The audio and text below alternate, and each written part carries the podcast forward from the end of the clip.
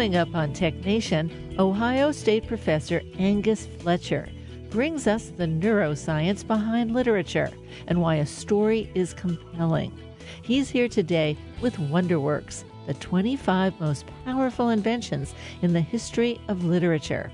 Then an excerpt from an earlier interview with David Peterson, best known for creating alien languages for HBO's Game of Thrones, Netflix The Witcher, and such films as Marvel's Doctor Strange. While we're creating the literature, why not create the language? All this and more coming up on this week's Tech Nation.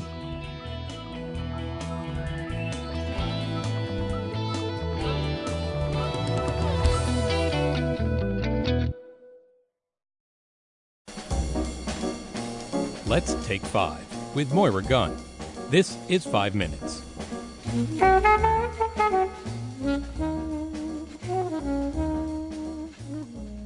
In 2010, I spoke with former Wired editor in chief Kevin Kelly. He talks about what technology wants. In his opening chapter, Kevin Kelly traces the origins of the word technology. I asked him to start there.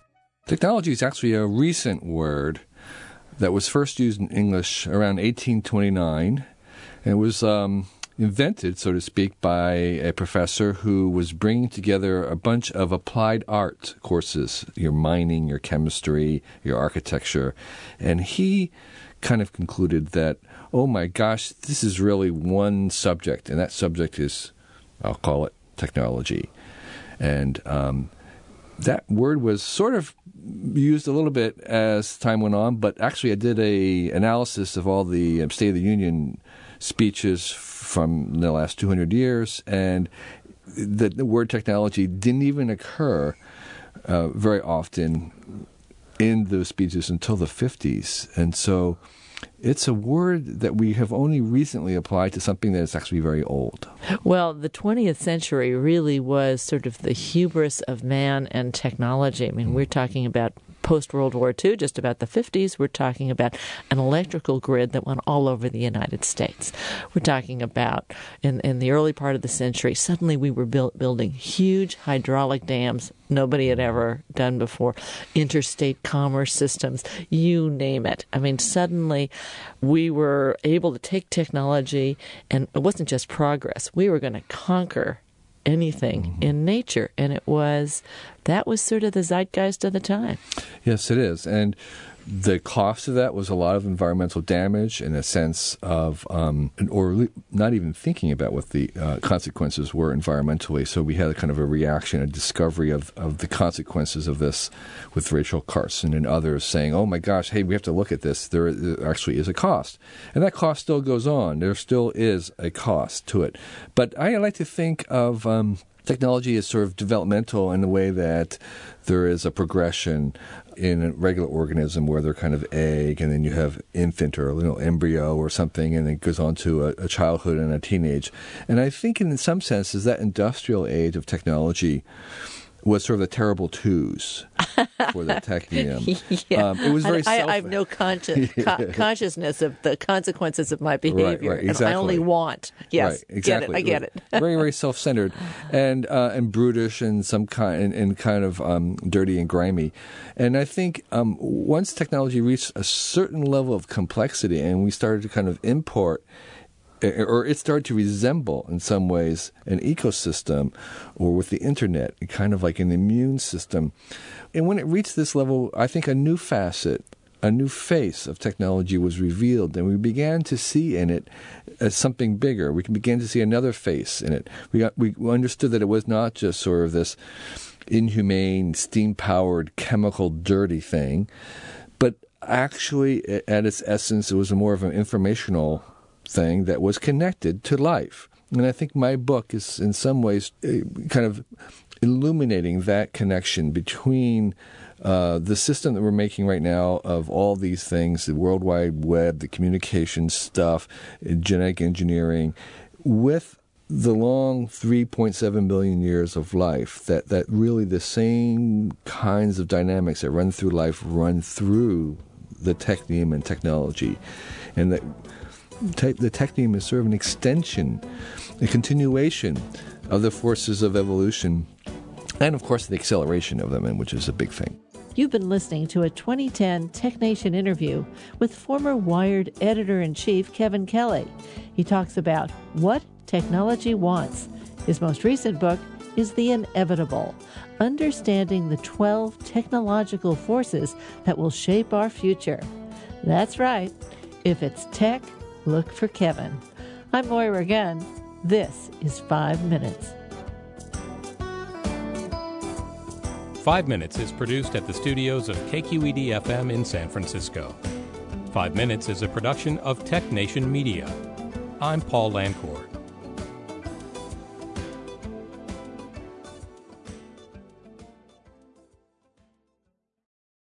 From San Francisco, I'm Moira Gunn, and this is Tech Nation.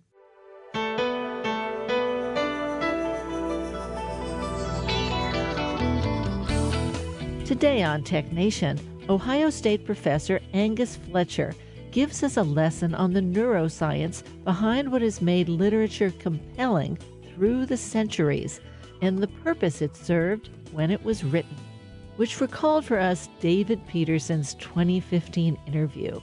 Having created the alien languages for HBO's Game of Thrones and Legendary's Dune, we'll hear an excerpt about the art of language invention. TechNation is underwritten in part by MindK, a global software development force in a world where every business can be global. On the web at mindk.com. And now, Angus Fletcher, the author of Wonderworks The 25 Most Powerful Inventions in the History of Literature. Well, Angus, welcome to TechNation. I am so thrilled and excited to be here. I can't even tell you. No, I'm thrilled. I'm thrilled to be here too. um, now, before there was literature, there was story. I mean, stories plural, passed down before written language, and we're told uh, they relate the history of your tribe from you know one generation to the other. But they never say anything about the emotional content. You don't just say there was a big flood and we all moved to a different place. You go, you know, it was devastating and we lost this person and this fan. You know, it's like stories are not without emotion. No, I mean, they can't be. I mean, we know now for a long time, we thought that human brains were primarily driven by reason. We thought that, you know, the special thing about our humanity was we were so much more logical and sensible than the other animals on this planet. But as we now know, and as we have seen revealed to us uh, many, many times over the last few years, few decades, human beings are primarily emotional in terms of the drivers of our behavior. We can think something is true, but we won't necessarily do it. But if we feel something is true, if we feel that we have to do something, we will do it. And part of the secret and enormous power of stories is the fact that they don't just give us information, they give us that information with feeling, with passion. And it then becomes information in action that drives us forward, that causes us to act, that inspires us. And I will also say that even though it's true that stories are sometimes about information and knowledge and passing on wisdom and all those kinds of wonderful things, stories are also about the ability to exist in the absence of wisdom, in the absence of knowledge. I mean, that's part of what makes them so extraordinary is the fact that they can give our lives purpose and direction and meaning without necessarily giving us solidity and permanence and absoluteness. It's that combination of flexibility, but also guidance that makes them such an adaptive tool. And I think why they were, in many ways, the most important tool in our ancient ancestors' lives, more so than flint axes and even fire. Stories were what brought communities together, what empowered individuals, what allowed them to imagine new futures and to imagine new technologies. Every new technology begins in a story a story about the way the world could be, and a story about how that technology could be built. So, yes, absolutely. I mean, I think that is one of the many missing dimensions about storytelling that we don't talk about nowadays is that deeper emotional, psychological component, all that, all the different ways that it engages our brains. I'm so glad you mentioned the word technology because here at Tech Nation, Uh, the first rule is if God didn't make it, it's technology. And, and you point out stories are technologies, they're inventions. Yeah, well, so my definition of technology um, is simply anything that humans make to solve a problem. Anything we make to solve a problem. Oh, we don't even need a problem. We're engineers. We'll just we'll just invent something. We don't even need a problem. I mean, here at Tech Nation, apparently we just invent stuff. We're engineers. Come on.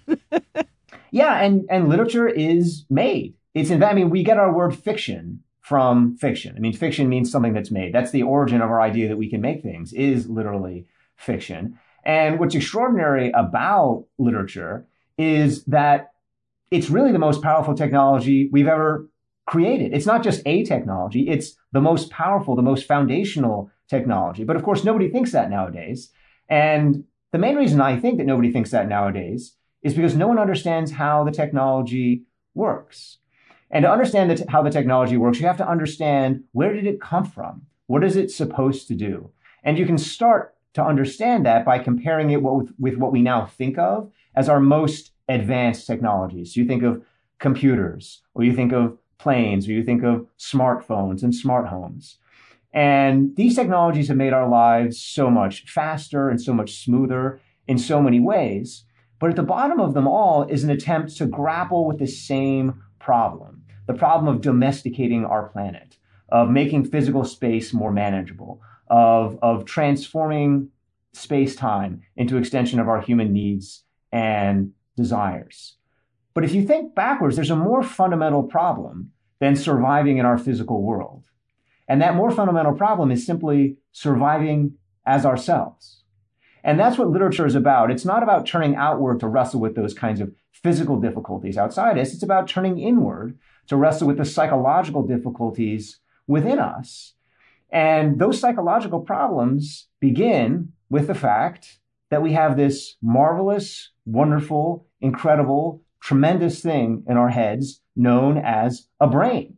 And, you know, this brain, as we see around us from all the extraordinary things we've created, all the marvels we've engineered, you know, all the kind of miracles that uh, our ancestors would be stunned to see that we have created, all these things come from the brain. But the brain is also an extraordinarily fragile instrument. Uh, I mean, it has this capacity to ask these enormous questions, which it cannot answer.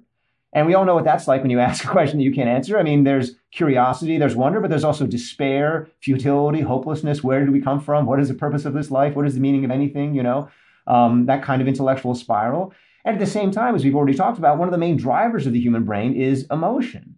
And emotion is so powerful, propelling us forward. I mean, passion, enthusiasm, these drivers, but it also is responsible for so many of our difficulties, our anger, our grief, our loneliness. And what literature does is it helps us troubleshoot all those problems that come with having a human brain. It allows us to troubleshoot the problem of living in uncertainty. How does it do that? Well, it gives us a kind of direction that doesn't rely on truth. And that direction is narrative. It's saying, this is the future we can imagine, and this is the past we can imagine. It doesn't need to be true, but to our brain, that's enough to a- answer these kinds of existential crises of where do we come from, where are we going. And as I talk about it, at some length in the book, I mean, you know, it is also an extraordinary technology for helping us manage our emotions, for regulating our negative emotions, and for giving us positive emotions. So helping us work through grief and anxiety and even trauma, but at the same time, giving us joy and purpose and meaning and love and curiosity and all these extraordinary positive emotions that drive us forward, have driven us forward as individuals, but also as communities to create, to invent, to hope, to dream, to be. So to me, it all starts with literature because it all starts with the brain. Um, and you want your brain to be as powerful and as healthy and as happy and as hearty as possible. And literature remains our best technology for giving us that best version of our own brain. Well, remarkably, you have degrees in both neuroscience and literature. What insights does each bring to the other, neuroscience to literature and literature to neuroscience? Well, I'll say the first thing that I've taken from both neuroscience and literature is just how much more there is for us to learn about everything.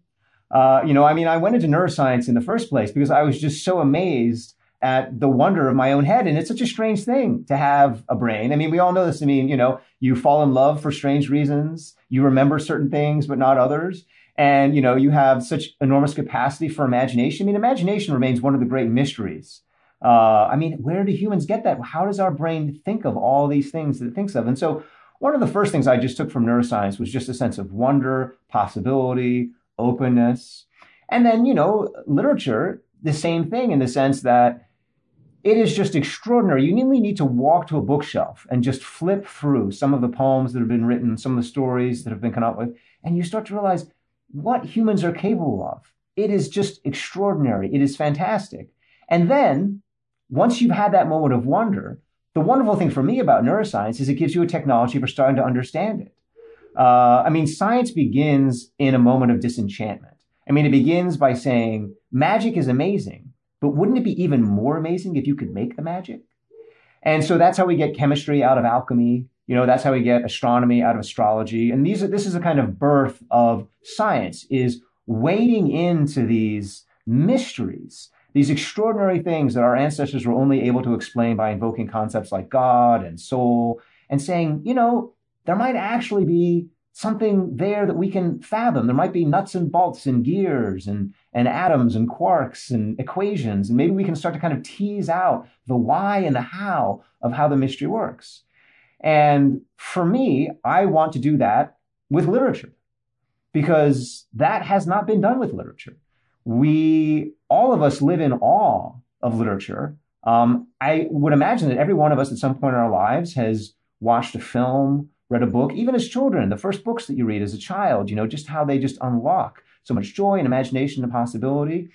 But no one in history has ever explained how that wonder works. Where does it come from? What are the nuts and bolts? What is the engineering, you know, that, that, that humans put into it? Instead, when we go to, to school, we learn how to analyze literature for its themes and for its arguments and for its ideas and all these other kinds of things um, which is all very useful. It builds critical thinking and all these other skills, but it doesn't explain the machinery of literature. It doesn't explain how it causes these extraordinary psychological effects. And I realize that we are now living in an age where we have the technology that's advanced enough to start to understand the brain, and we can start to marry that technology to understanding how literature works in the brain. And once you understand how literature works in the brain, you can start to then go back from that and reverse engineer from our psychological experiences to the actual specific nuts and bolts, the, the blueprints of literature.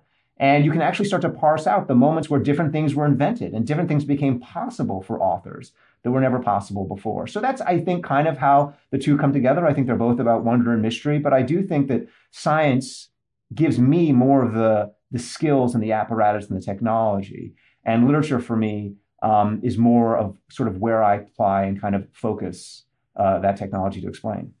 You're listening to Tech Nation. I'm Moira Gunn, and my guest today is Ohio State University professor Angus Fletcher. He studies the scientific workings of all types of literature, including novels, poetry, film, and theater. His work is supported by the National Science Foundation, among others. And besides his books and academic papers, you may know him from his audible Great Courses Guide to Screenwriting. He's here today with Wonderworks, the 25 most powerful inventions in the history of literature. I went to a girls' high school, and in our freshman year, uh, the good sisters had us all read The Scarlet Letter in English class. And I thought it was rather a racy book. I didn't know if my parents would approve. You know, a young unmarried female gets pregnant with, with very bad consequences. But until I read your book, I didn't realize that the nuns were basically shouting at us, do not get pregnant. do not get pregnant. We're telling you this, but we're not going to tell you this. And I thought it is more than just the moving of individuals about what is possible. You can use literature to move whole societies or attempt to. Oh, absolutely. Yeah. And, and I will say, I mean, I think a lot of us have had this experience in school where literature is presented to us as a kind of do this or do that. And we're often told that, oh, it contains a message. It contains something. It's telling you something is right or something is wrong. And then a lot of times we're also told that, you know, when we presume to have our own opinions about literature, we're right or we're wrong. And, you know, a lot of us have that kind of primordial joy and pleasure and growth and imaginative spark kind of beaten out of us by this by by this kind of educational process. And of course, that's not not what literature is about at all. Why would literature know what was right and what was wrong? And the reason that literature is read this way is actually because all the things we learn in school have actually been imported largely from the Middle Ages in terms of the techniques that were used to interpret the Bible. So when you go to school now, you learn to interpret literature. Well, these are techniques, these are hermeneutic techniques that were developed to interpret the Bible, to find out what was right and what was wrong, and so on and so forth. Um, and so when we apply them to literature, they produce the same kind of dynamic, the sense that there is a right and there is a wrong, that the author is God and whatnot. But that's really not what literature is about. Um, literature is about an opportunity, an exchange, a chance to discover, to explore. It's fundamentally a free space. I mean, at the bottom, we all know that we can choose which books to read. You walk into a library and you can take any book you want off the shelf. Um, and when you open it, you can shut it at any time. It's not compelling you, it's inviting you. It's giving you a chance, an opportunity to explore, to discover, to grow. At the same time, um, that opportunity has been seized upon by so many people that you're right, it has proved transformative, not just for individuals, but for entire peoples. One of the things I, I sort of talk about briefly in the book um, is the fact that many of the technologies that birthed democratic Athens were literary. They came from the theater. They came from writers such as Plato. And, you know, those technologies have gone on and been innovated. Uh, Frederick Douglass reaches back, takes many of those democratic technologies and improves them again during the American Civil War to imagine a new kind of freedom, a freedom that the Athenians never achieved, a democracy without slavery. There are technologies in the book which launched the Renaissance. And I think most extraordinarily of all, there's a technology in the book that really launched the scientific revolution. Not many people know this, but the beginnings of the scientific revolution come from a way of thinking that was developed by thinkers such as Machiavelli and Francis Bacon out of ancient myth, out of ways, out of literary traditions, and um, that you can still find if you read books like Sherlock Holmes or watch Murder She Wrote or Dragnet. And these are all these world changing technologies that come to us from literature. And I think what's extraordinary about them is how diverse they are. So if you want to be more creative, there's a technology in literature for that. Um, if you want to be a better problem solver, not be creative at all, you know, um, but just focus on the hard facts, there's a technology in literature for that, you know. Um, if you want to be more optimistic, there's a technology in literature for that. Uh, if you want to be more critical, there's a technology and literature for that. And I think that just flexibility in literature reflects the flexibility in the human mind and also the flexibility of human ingenuity that all these authors have seen that our societies can grow in so many different directions and have taken as much advantage of that as they can. And if I can inspire anyone in reading this book, it's first of all to think, oh my goodness, there's so much room in literature for me to grow, for me to explore, but also so much in the future. I mean, at every moment of time, uh, people thought, oh, well, that was it. You know, we've discovered all the stories that exist. You can't possibly do anything new. And sadly, that attitude continues in a lot of areas of the humanities and, and the literary arts. People think, oh, it's all been done. And one of the things I hope to inspire people with in the book is no, in the same way that uh, technology is continuing to innovate outside of literature, literature too can be innovated. It's always been innovated. It's been one of the most innovative technologies in history.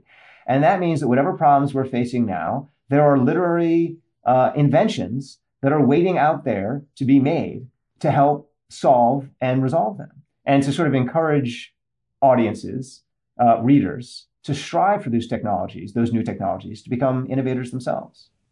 PTSD, post traumatic stress disorder, has, was only officially recognized after the Vietnam conflict. But in fact, trauma has always been a part of human experience, uh, be it in armed conflicts or sexual abuse or any any number of, of areas. Um, one powerful treatment that's in use today is called EMDR, having to do with eye movements and how it desensitizes the trauma that you've experienced.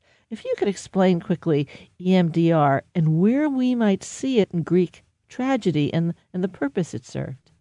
Absolutely. And I, just want to preface this discussion by saying, even though I'm going to talk now about the psychiatric benefits of literature and tragedy, I don't want to ever imply at any point that uh, literature is a replacement for psychiatric care. Um, it's a supplement, it's something that can work in tandem. With uh, with psychiatric care. But yes, one of the extraordinary discoveries that we've made is that literature contains a host of technologies that really work um, for helping alleviate trauma, and one of them relates to EMDR. So EMDR is this um, sort of amazing discovery. So amazing that at the time it was considered to be magical. That if you move your eyes uh, left, right, left, right, left, right, while you're undergoing memories, autobiographical recall, an exposure, uh, a recall of, of, of a traumatic experience, that can actually be therapeutic, this eye movement back and forth. And this has now been validated by the World Health Organization, by the um, American Veterans Association, is now in use worldwide. This this treatment and this therapy, but it was discovered, as we now know, 2,500 years ago by the ancient Greeks, and it was discovered in the course of Greek tragedy. And this discovery first was brought to my attention when I was fortunate enough to work on an NEH funded uh, uh, grant um, launched by Aquila Theater in New York City, which went around giving performances of Greek tragedy to veterans, um, many of whom were survivors of the first Gulf War. And I saw again and again and again and again these performances of Greek tragedy having this enormous cathartic effect on veterans. They would weep, they would cry, they would open up to their families for the first time about these experiences. They would feel strengthened. One of the um, things we know about um, PTSD is it has many, many characteristic symptoms, including hypervigilance, anxiety, and we could see a kind of qualitative easing of these symptoms in these veterans as they were watching these performances of Greek tragedy. And that, first of all, just struck me as incredible. And I thought, how could this possibly be the case? And that's really the moment that, that more than anything else launched the book.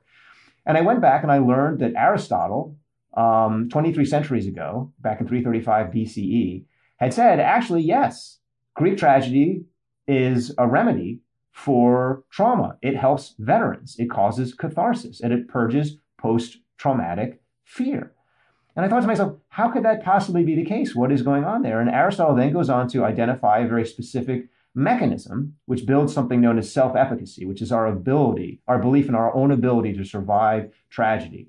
And there's this wonderful series of inventions that the Greeks developed so that when we watch Greek tragedy, we feel ourselves able to help the people who are suffering on stage. And by feeling that we are able to help them, we increase our brain's belief in our ability to help ourselves. So that's the kind of broad basis of it.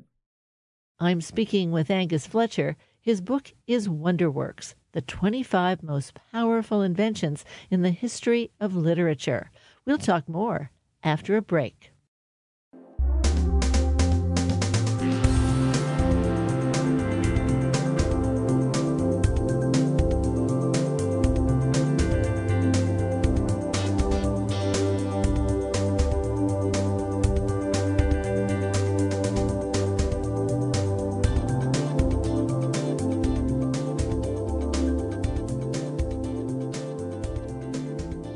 Podcasts of Tech Nation are available on NPR One, Spotify, and Alexa Podcasts, among others. Direct links are available at technation.com. In the second half of our show, we'll hear from David Peterson and how to create alien languages like those on HBO's Game of Thrones. Stay with us.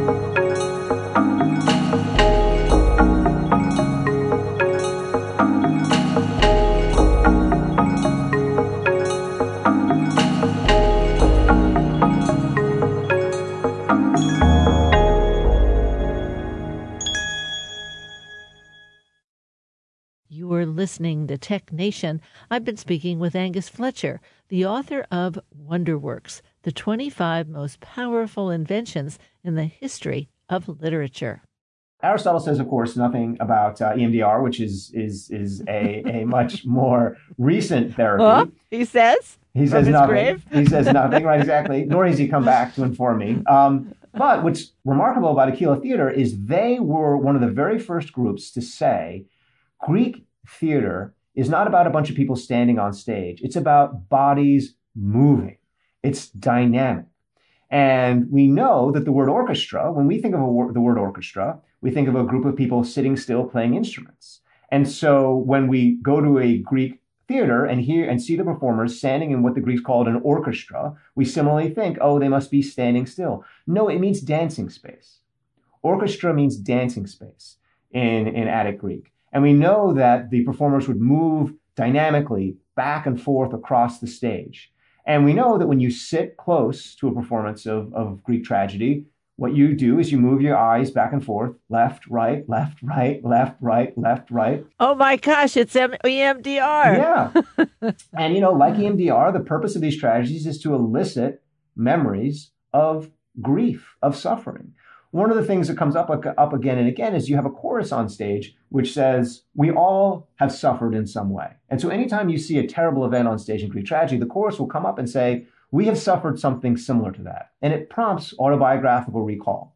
And the combination of that prompting with the eye movement we know has this therapeutic effect. And it's something that the greeks found out. How did they find out? Well because ancient theater is a lab. It's a laboratory space. It's a place of empiricism and over time, they discovered that this worked for veterans and they continued to repeat it. And that to me is what's so extraordinary about so much of ancient literature is because it existed in a laboratory space.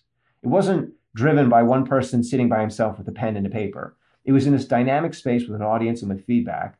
So much of the technology is already troubleshot. It's already come together by a kind of scientific method. You write our brain has a natural desire for justice. And you go on to say, when our brain becomes inflamed with the conviction that someone has done wrong, our neural desire to rebuke that wrong can grow so powerful that we stray into mob violence. You couldn't have known about Washington, D.C. on January 6th when you wrote those words. No, no, I couldn't. But unfortunately, that is a scene which has repeated itself endlessly through history. And, you know, this is one of the beautiful things about the human brain, but also one of the less beautiful things about the human brain is our deep rooted emotional need for justice. That emotional need for justice is what has held together so many of our societies, that sense of fairness. Um, part of the, the, the part of justice is the willingness to sacrifice ourselves so that other people get treated fairly. And this is a really extraordinary thing about humans, that we will willingly um, harm ourselves or put ourselves in danger to, to help somebody else um, who we perceive as being wronged. Um, the problem, however, is that this desire has to be very, very strong in the human brain. And the reason it has to be very strong in the human brain is because it conflicts with our self preservation. To risk yourself for somebody else's justice, for what's fair for somebody else, doesn't make logical sense in terms of your own survival. And so for, for justice to actually work in the human brain, it has to be an unbelievably powerful, powerful emotion. So powerful that it has negative attendant effects, such as anger, rage, lingering resentment. I mean, we've all had this in some form or another where somebody does something to us and we just can't let it go. And it causes this grudge in us, and we, we nurse the grudge and we obsess over it and we fixate over it. Um, and then when that starts to become a group thing, when a group starts to hold a grudge and become angry, um, then that itself becomes essentially what we think of as mob justice, which of course isn't justice at all. It's a bunch of people acting in an angry manner. And it lo- usually involves revenge, it involves punishment, it involves damaging things um, in an attempt in the minds of the, the damagers to um, sort of make things right or make things fair. And when our justice emotions get to that point, we need to figure out a way to calm them down, to de escalate, to say, is this really justice?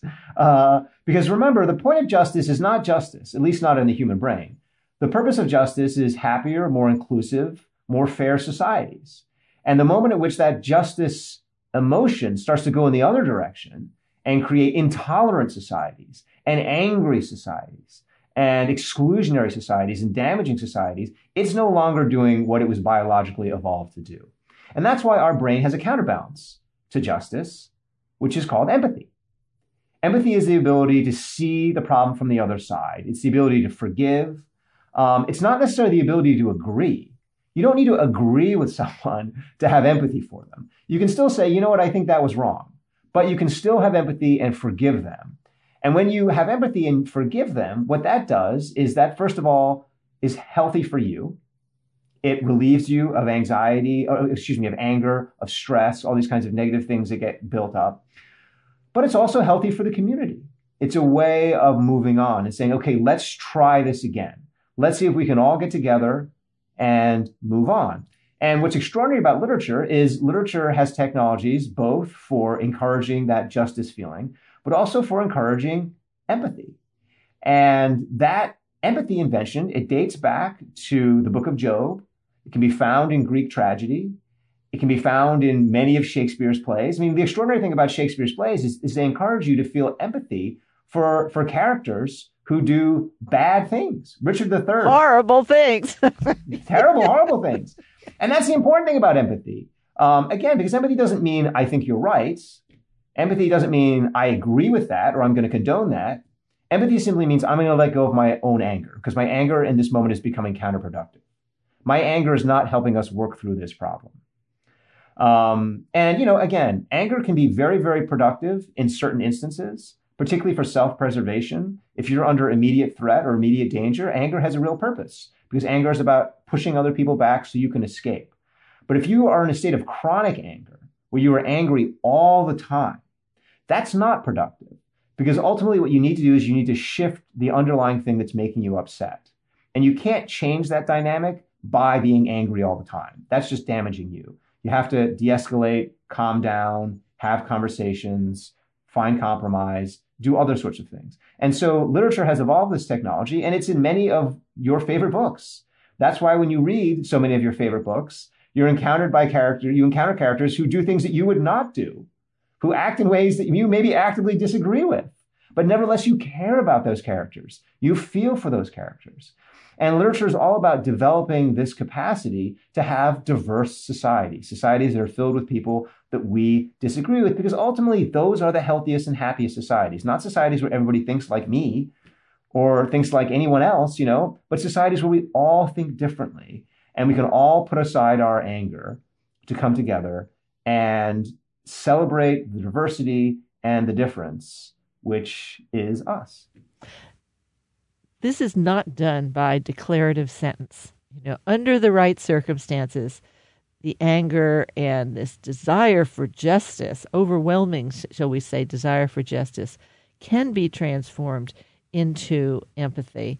And uh, one vehicle, as you say, is the, the science of the apology. What is the science of the apology? Yeah, so the apology is an extraordinary thing because apology is an example of something that we humans have invented. Apologies are not something that just exists out in a state of nature. Um, a human being had to invent an apology. Where does an apology come from? What does it do? Well, what we know is that when somebody apologizes to us, when they say, I regret what I did, I regret what I did, I see that it caused harm, and I am going to make an effort not to do it again, that powerfully activates empathy circuits in our head. Now, that's not to say that every apology is effective. Our brain is wise to the fact that people can make false apologies. And if our brain knows that someone is making a false apology, that doesn't stimulate the empathy circuits. But if our brain isn't sure, if our brain is open to the possibility that it could be genuine, that apology tips the balance. It makes us more likely to forgive. It makes us more likely to move on. And what's extraordinary about literature is it's full of characters who apologize spontaneously. So famously, Oedipus. Oedipus, at the end of this play, in which he has, in his own mind, committed all these terrible sacrilegious acts, you know, killing his own father, marrying his mother, he cries out to us, the audience, and says, I have done wrong. I have done wrong. And he's calling out to us. He's saying, I acknowledge that this was a mistake. Now, what's extraordinary about this moment is, from the perspective of the play at least, it's not really Oedipus's fault that he did any of these things. He was fated to do all these things. He did them out of ignorance, you know? Um, but nevertheless, he apologizes. And what's important is not whether or not the apology is for a real crime or for fault or for blame, but simply the fact that he apologizes. That's what creates this empathy. And throughout literature, one of the extraordinary things that happens is we develop this capacity to go inside characters' minds. The technology of the novel allows us to go beyond the stage where we're always outside of characters and we always see them from the outside. And the technology of the novel allows us to go into a character's mind. And when we do that, what happens is we're able to ascertain this apology is completely genuine. For the first time in history, without literature, you could never know that an apology is genuine. You know, if one person just apologizes you do on the street, you could never know for certain. But with literature, you can enter into a person's mind and see their interiority and know this is genuine. And so literature is this technology for stimulating empathy like nothing before. It's basically taking the apology, taking this basic invention and amplifying it through its own technology. And that's why, you know, in most cases, most of us in our lives can do with more empathy, um, simply because our empathy circuits are weaker than our justice circuits. We're more likely to get angry than we are to forgive. We're more likely to get riled up and, and, and judge and attack people than we are to say, you know what? I want to understand your perspective. Um, I want to de escalate the situation and listen. And literature has provided that counterbalance. And that counterbalance is one of the things that allows us to have these extraordinary diverse societies. If we were constantly getting angry all the time, we would go back to what is known as a kind of revenge culture. In a revenge culture, every time somebody does something wrong to you, it's an eye for an eye. Uh, and we see this in ancient Greek tragedy, we see this in the Bible, these eye for an eye moments. But over time, our society has evolved so that we are able to go beyond that, to let go, and to realize that a lot of the damage done, particularly in our society, is unintentional. I mean, a lot of the times that people hurt us, our brain, when we get hurt, always thinks, oh, that person meant to do it. But literature can help us see maybe they didn't. Maybe it was a mistake. Maybe it was an accident. Or maybe they regret it. They can change. And so literature is this technology for kind of giving us more of this marvelous, wonderful thing that our brain has evolved to do, but perhaps doesn't do as much as would be ideal in our day and age. Golly, sure, sure it's true. sure it's true. We, no one's going to argue with that. You write that there are three related groups of ancient teachers the literary sophists, who taught the secrets of literature that we're talking about, the rhetoricians, who combined the secrets of literature with argument, and the philosophers, who focused on the secrets of argument. We're all familiar with the constant tsunami of arguments. It's around us everywhere. But what about the literary sophists who taught the secrets of literature? What happened to the secrets of literature and why? Yeah, so this is a thing that I just became fascinated with um, as I was working on the book because even though this book is the first book of its kind in the modern world, it's not the first book of its kind to ever be written. Uh, a much shorter version of it with two inventions was written by Aristotle. It's called the Poetics, and it was published 23 centuries ago. And in it, Aristotle calls literature technology, and he talks about how it can have these therapeutic mental health and well-being effects. And I started to wonder myself, where did Aristotle get this idea from? Because Aristotle was an extraordinary, brilliant man. But I thought to myself, did he just come up with this idea all by himself? Well, probably not. Um, there's a prehistory. It's hard to, to, to, to know the full history because um, so much of the historical record has been lost.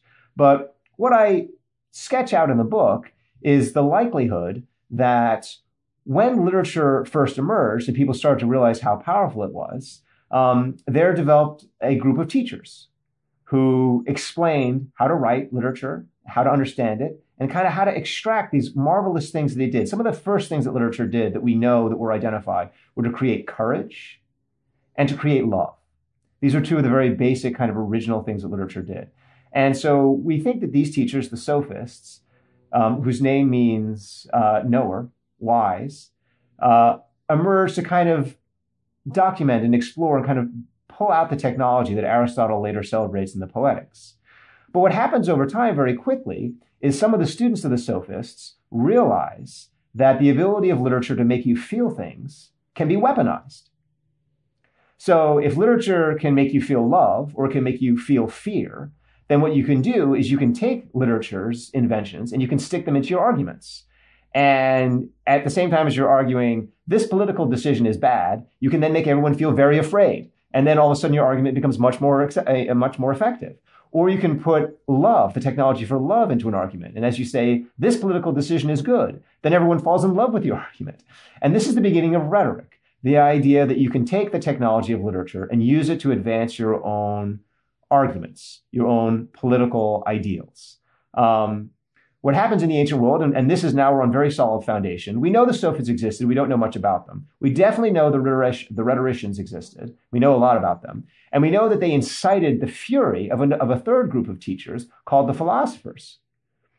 And the philosophers said, Oh, you guys are just going around um, with these arguments, exciting people's emotions. And that's very intellectually dubious. You shouldn't be mixing emotion with arguments because how does anyone know what the, the right arguments are? So we've got to strip all of the emotion out of arguments. And then came along the philosophers, Plato, Socrates, and so forth. And a battle emerged in the ancient world between those who practice rhetoric and those who practice philosophy. But it was a battle between two groups who were fundamentally arguing um, about what was right and what was wrong. And the sophists, who had no interest in argument whatsoever, and were simply interested in courage and love and empathy and healing and all these kinds of things, because they didn't participate in these arguments, essentially they got wiped out, or at the very least, we know nothing about them because they didn't bother to, to try and defend themselves against these attacks that they were getting. And so a big purpose of the book is to try and recover what those sophists would have done and to imagine what they what kind of wonderful inventions they would have uncovered if they'd had the chance to see all the new kinds of literature that we've invented today. And the book is also honest about the fact that because rhetoric and philosophy are what survived in the ancient world, that's almost all that we're taught in literature classes today in school. So when you read a novel or a poem, you're taught to think about it as a piece of rhetoric or as a piece of philosophy. You're taught to think, you know, is it persuading me? Is it charming me? You know, how is it moving me to think something? Or you're taught to think, is it right? Is it wrong? Do I buy its arguments? Do I buy its themes? Do I buy its representations? Do I need to critique them? Do I need to interrogate them? So in literature classes, we're, thought, we're, taught to basically practice rhetoric or philosophy. And what I say in the book is, well, we could also practice what the sophists practice.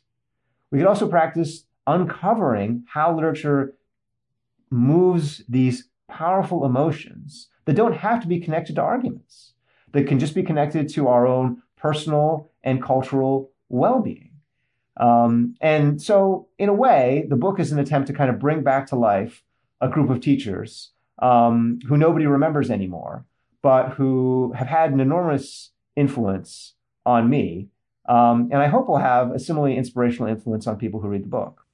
Angus, thank you so much for joining me. You know you're always welcome on Tech Nation. Thank you so much for having me. This has been a joy and a delight, and I am honored. My guest today is Angus Fletcher. His book is Wonderworks The 25 Most Powerful Inventions in the History of Literature. It's published by Simon and Schuster. I'm Moira Gunn. You're listening to Tech Nation. You can't create literature without a language. Here's an excerpt from our interview with David Peterson, the creator of Alien Languages for HBO's Game of Thrones and Marvel's Doctor Strange. All grammars are kind of imperfect. They're redundant in some places. Nevertheless, um, you are basically solving the problem of communication with the grammar. That is, you, you have to say a bunch of stuff. You need to convey a certain you know number of meanings, and uh, the grammar has to be able to do it.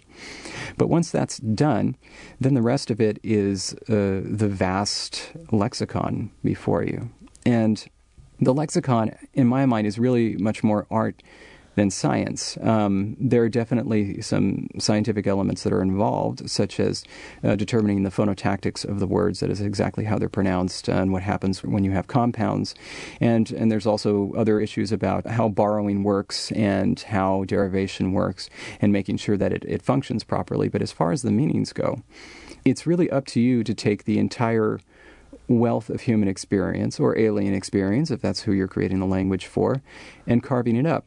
There's no one way to do it, and all, in fact, all ways are going to be slightly different certainly all languages can say the same thing, but others will say one thing with fewer words than another. Um, uh, you know, s- some areas will be more concise, some will be more verbose, some will have specific words for certain concepts, others will just have to be able to describe it with a number of words. And as a language creator, it's entirely up to you how you want to do that. And essentially, you're basically writing stories. You're writing stories of the people that came up with these original words and why they came up with them, what the area was like uh, around them, what their lives were like, and what they must have thought of when they came up with these concepts. Let's say my character is 15 feet high and just a big guy. So you have a little voice. And then you have a little Yoda kind of guy. What a big voice. You know, it's like, it's like, wait a minute. You got to kind of make the the languages match, the, or the sounds rather, match the creatures in some expected way, or or not, I guess, if it's sci-fi. Yeah, well, it, it depends on the linguistically relevant physiological characteristics of the beings that you're creating languages for. So, um, you know, just thinking of examples of aliens, um, the Na'vi from Avatar, the Klingons from Star Trek, uh, m- uh, most of the aliens uh, that have speaking parts in Defiance, linguistically, they're all basically human. I mean, they basically have, you know, still have the lungs. Uh, even though Klingons have an extra lung, it still doesn't really affect things. They still have the same Klingons larynx. Klingons have an extra lung, man. I'm going to dine out on that for a while. They that do. was really good. Thank They do, but yeah, you know, the, the larynx is still the same, the tongue is still the same. The, the, even if the teeth look funky, the, the alveolar ridge is still there. So you know, basically, they're they're they're working with the same set of sounds that we got. If you're doing something radically different, then it must match the physiology of those of those creatures. Um, and uh, an example that I use in my book, which is still a wonderful example to bring up all the time, is. Um, Dennis Moskowitz's language, Rikchik. Um, now, Rikchik was created for aliens that have a great big globular bulbous head with one gigantic eye, and they have an eyelid, but they don't have mouths or ears or anything like that. And then they got 49 tentacles that kind of dangle down beneath them, and seven of them are shorter that they use for uh, for kind of like hands, even though there are no hands on the end of them, they're just seven tentacles. And he created a language for them. Obviously, the language has no sounds because they don't have mouths and they don't have ears. They can't even hear the sounds. So there's no point to creating a language with sounds. So what their language is is they have those seven tentacles and they use the tentacles to form into glyph-like shapes, and those constitute the entire language. And you know, obviously, that's that's an appropriate language for those people because of their unique physiology. Um, and yeah, so you have to take that into consideration. But you know, when it comes to spoken language, you really have to do some radically different stuff to get uh, some radically different sounds, you know? And you've created a lot of languages. How many to date, would you say? I don't know. It's over 30. It's over 30. And you have lots of fans, depending on who watches what series, reads Mm. what books, things like that. So at places like Comic Con and stuff, they come up to you and they start speaking in the language, right?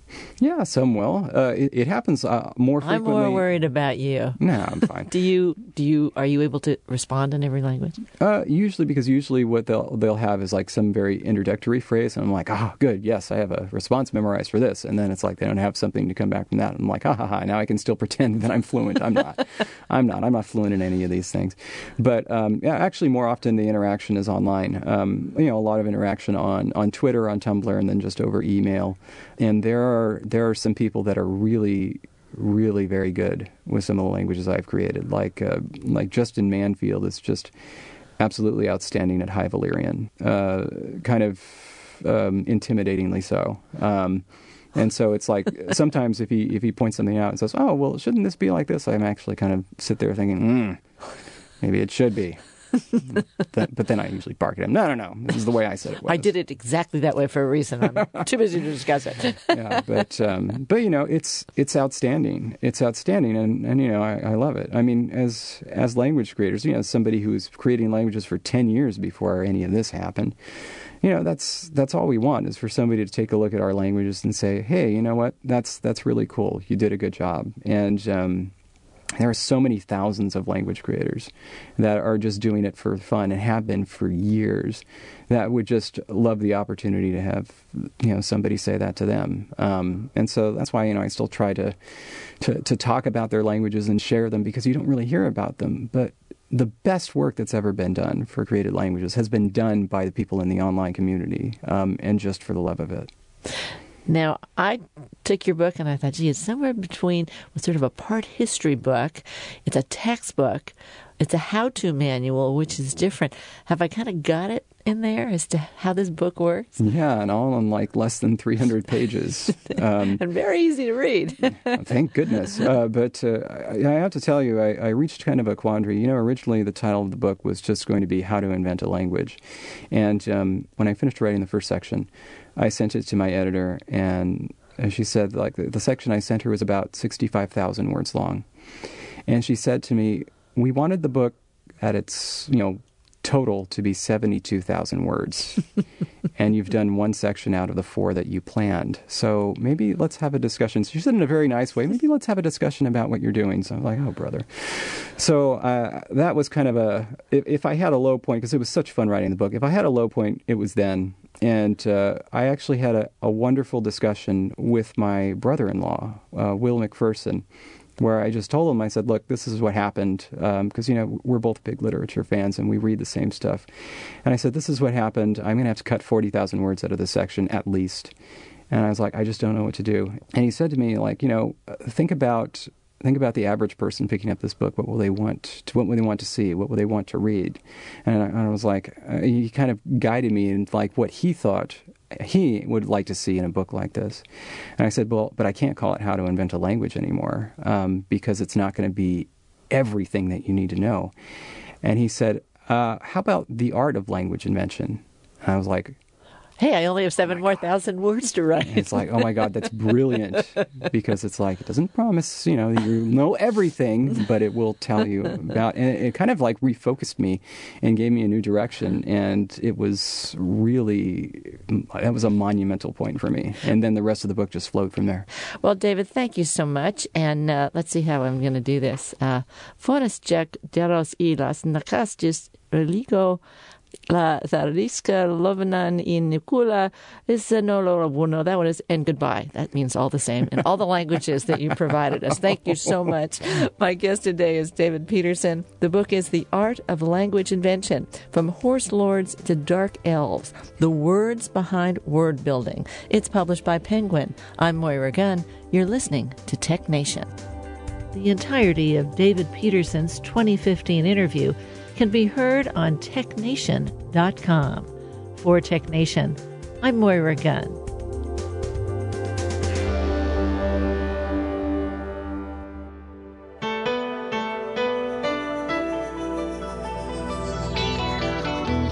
TechNation and its regular segment Biotech Nation are produced at the studios of KQED FM in San Francisco. Executive producer is Matt Gardner. The director of technical production is Monty Carlos and audio engineers include Howard Gelman, Seal Muller, and Larry Upton. Our theme music was composed by Ann Nachtrieb Zessiger and Robert Powell, with title creation provided by NameLab Incorporated of San Francisco. Program information and internet audio is available on the web at technation.com. TechNation and BiotechNation are productions of TechNation Media. I'm Paul Landcore.